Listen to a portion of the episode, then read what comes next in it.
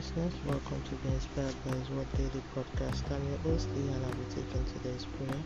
Today's prayer is taken from Isaiah 58 7 to 9, reading from the New Living Translation. Share your food with the hungry and give shelter to the homeless. Give clothes to those who need them and do not hide from relatives who need your help. Then your salvation will come like the dawn and your wounds will quickly heal.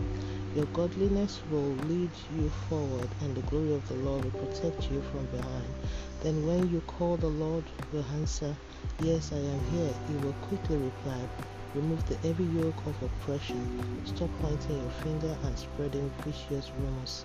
Let's move on to the prayer point. Heavenly Father, I magnify your name and give all the glory, honor, and adoration to your name. Eternal Rock of Ages, thank you for this amazing day and grace of life. Lord, thank you for forgiveness of sin and your bloodshed for my salvation. Lord, thank you for salvation of my soul and grace to live in your will. Father, thank you for your word that directs me on a daily basis. Father, increase in me zeal to help others without expecting a reward. Lord, terminate every stone-heartedness from my life henceforth. Lord, give me grace to love others just as you love them. Father, flush out all iota of unbelief and unforgiveness from my life.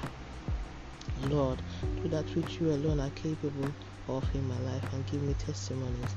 Lord, eliminate all evil report that was orchestrated from the pit of hell over my situation in life. Lord, increase in me the zeal to be a true cheerful giver in Jesus' name. Lord, help me. Give me grace not to live a life endowed with eye and lip service only.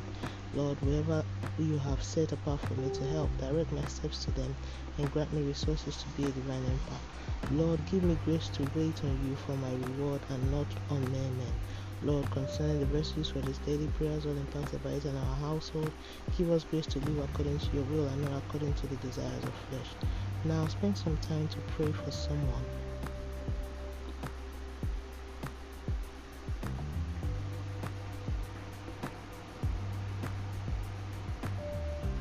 And so shall it be in Jesus' name. Thank you, ancient of days, for answer prayers in Jesus' name.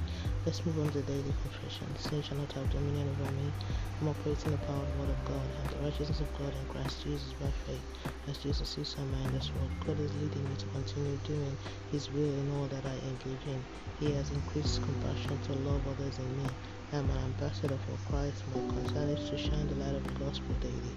I will not succumb to the works of flesh. The Holy Spirit is in charge of my life.